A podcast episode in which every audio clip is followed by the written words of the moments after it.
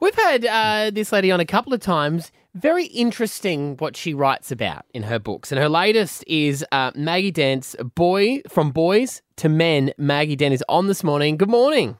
Good morning, guys. Your first book is one of the most read books in our house because I've got three boys. but um, my my dad came over and read your book, and he couldn't stop sobbing. And I was like, Yep. "Are you okay?" And he's like, "It was just so beautiful, and it's how I would have wanted to be raised as well." No. Yeah, yeah, no, that's a really big thing. And, I, you know, you know, I wrote it for mums so they could understand boys better because we don't have, you know, external genitalia and we don't think the same. Mm. But um, Don't you? oh my God, No. you're teaching me something, Maggie, No. right here, right now. But when um, you know, I did a podcast with uh, Sarah Konoski, and I talked very much about how men told me stories they'd never told the woman they'd been married to for 40 years because they were still really frightened that if she knew how bad they'd been, and the, and the thing was so minor, but they'd been shamed Mm. so badly for it, they thought that she wouldn't be able to love them. right. Wow. So, because that's what we were doing to boys, we're hitting them, shaming them, because we thought they were tough. Mm. Yeah. And of course, what we know is no child is tough. Um, we do know boys have a higher muscle layer, which means they also like to move a bit more. Mm. Um, but at the end of the day, and that's what, what is so beautiful, is when men are able to realise that how we've, you know, that those who had that tough sort of stuff, we need to know it's not okay. You can raise awesome men without hitting them and hurting them. And I would say it's messages like that. It's been unbelievable. But do you know? Here's one for you, Maggie, that I've taken from your book that is so true. Is um, don't wait at the school gate after school because boys have something about them where they need to do number twos. So like when you pick up boys, it's Yep. like make sure you go. Hey, do you Yeah. need to do you need to leave now? Because they get all nervous when you're staying at school gates, which girls for some reason just don't have the same issues. That's a part, Abby, of the sensitivity because um, we actually know they've got more, they're more susceptible to gut problems Mm. because that's where a lot of their anxiety is buried underneath it. Um, I call it when the poo was due. So you can imagine my house I had four sons Yeah. and two toilets. So, and I was a teacher, so I often took them home. Oh my God, the diving for the toilet was just one of the fun bits of my day. Yeah, right. I, I think um, it's hard, and because I have an 18 year old son, and our relate we we're very close. We were closer when he was little, but we hit a patch in his teenage years where we used to fight lots, Maggie, like lots Yep. of arguments and stuff. And it wasn't till recently that I realized I wanted him to act like a man, um, eh, be growing up, but I never treated him like a man. I still treated him like a child. And it, does your book cover some of that stuff off? Because that's a really tough patch to go through with teenage boys. Oh, and it's really so when we realise, often you get triggered too because of how you were treated at the same window when you were a bit confused. But what we know is that um, with the brain pruning, the hormonal changes, the physical changes, what happens is a lot of, you know, they, they just get a bit thick. Like they forget stuff, they get more disorganized, and then they're really wanting to beat up on themselves. And then dads and mums want to step up to remind them, right? And therefore they feel like they're always getting growled at, nagged at, whatever that. No one's there going, hey, mate, this is what happens right now, but it, it gets a bit better. Mm. That your boy's coming out of that really crazy window, gradually growing a bit more what we call myelin, which is helps his brain think a bit better. Oh, thank God But you that. do realise the prefrontal is the prefrontal, the final stage of the executive brain, is not finished for boys until mid twenties to twenty seven, um, and that's with loving guidance from good parents and good lighthouses. Mm. Makes When- it sound like you shouldn't date a guy until they're 28. Yeah, but they're a lot of fun sometimes. Come on, Abby, Ah, What's the um? What's the what's the difference in females? How when does theirs stop? yeah, twenty two to twenty three. Because Right. girls are actually already ahead two years the whole way through, and there's a biological reason for it. But that's why they go into puberty earlier than boys. Mm. Which is why 14, oh my God, as a teacher of 14 year old boys, uh, the slapping, the grunting, the stupid antics, the farting in class, the calling out. Um, and the girls are going, when are they going to grow up? Mm. Yeah. Well, around 16, there's a bit of an evening out and they don't look quite so stupid. How I follow you on Instagram, Maggie, and you post some beautiful photos of you know your four boys and how proud you are, but you also post some beautiful photos of their partners. Mhm. And I always want to know, you're like the mother-in-law. Is Have you ever not liked them? Because that's like my biggest fear of not liking their partners. Oh, look, it's really interesting. And this is something that, as a mother of only boys, one day they're going to find a woman who has qualities of you. You look at yourself going, oh, God, I do used to do that. Oh, gosh.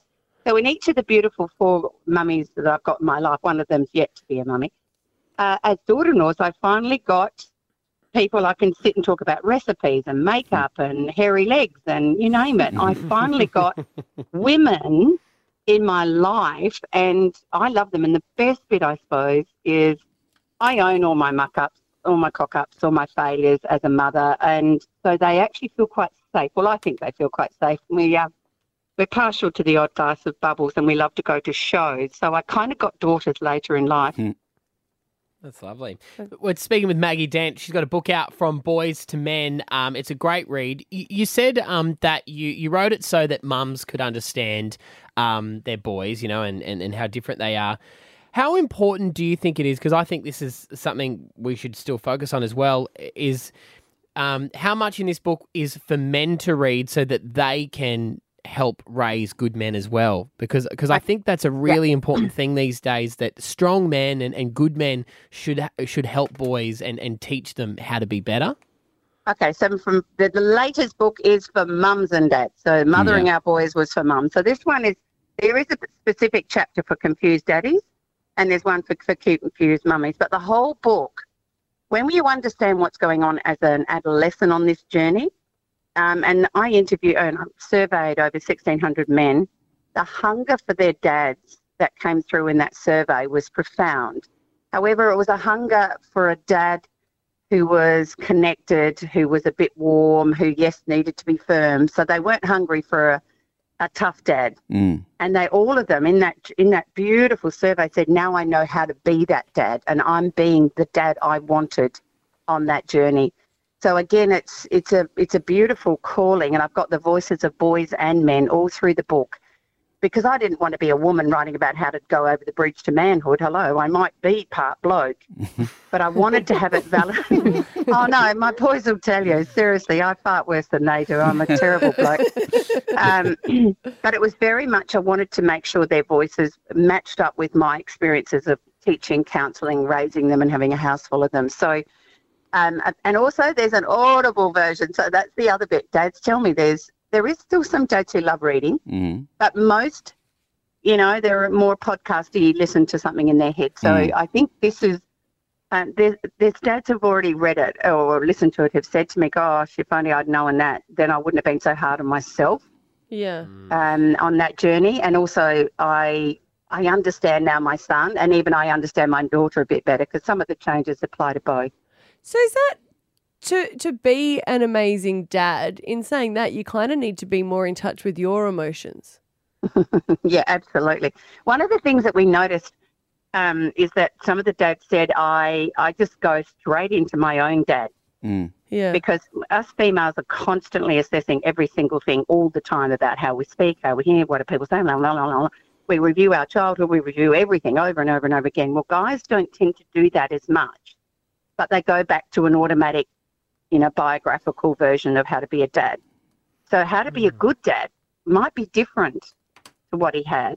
But what we've got now is the most amazing shift in dads and fatherhood where they've got dad walks, dad groups, men's groups, Mm. fatherhood projects, you name it, where men are able to sit around going, This is what I'm struggling with, guys. What are you doing? You know? So we are now starting to evolve into being, I believe, the dads we want to be rather than the irrational one that probably made impulsive choices based on something from his childhood. And then I think in in that as well, because motherhood has changed so much as well. You know, women are working more, providing, and doing a lot more. Then that way, hopefully, there's support for the mothers. Ah, look, I call it team parenting.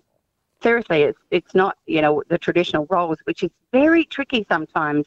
That that when the caveman flips back into his biological drives, instead of realizing that women can kill a lot of deer too. God, Um, yes, so they it- can, Maggie. Thank goodness they can. So yeah. Um, and I think that's, you know, the only thing that they're dropping the ball a bit is that guys don't tend to be as wired up for having the house quite as tidy. Mm. Um, and the to do list, again, we've got to sit down with mummy's to do list and go, what else can you do off my to do list? And we need to do it as compassionate, wise human beings, not you should, I need to, you know, that sort of stuff. It's very different running a home today, and open communication is really the secret to having it work. Really uh, inconvenient for me that you didn't have daughters because I could really use your help. hey, look, I've got granddaughters. I'm really good at the moment, right up to about five and a half. Um, and I could, you know, seriously, I still am female. I did counsel them, Mm-hmm. but I can tell you that I find them so much harder mm-hmm. to decode and understand. So I'm going to stay with my part bloke boy boy brain. Maggie, we, you know, celebrate International Women Da- Women's Day and us girls get together and, you know, we talk about things that we're proud of to be a woman, which rightly so. Hmm. But you've written something about the book, which I think is really important, is that we seem to shame a lot of men. And even, you know, not just little boys growing up, but I mean, like even men in the workplace sometimes get shamed for being a, a man because it's not proud. Uh, you shouldn't be proud enough to be, you know, masculine these days. Yeah. So what we're doing is gradually dismantling the old man box, which said there's only one way to be a man, and that's tough. You know, out there, you need to be an alpha male, you need to be competitive, you need to love sport, you need to.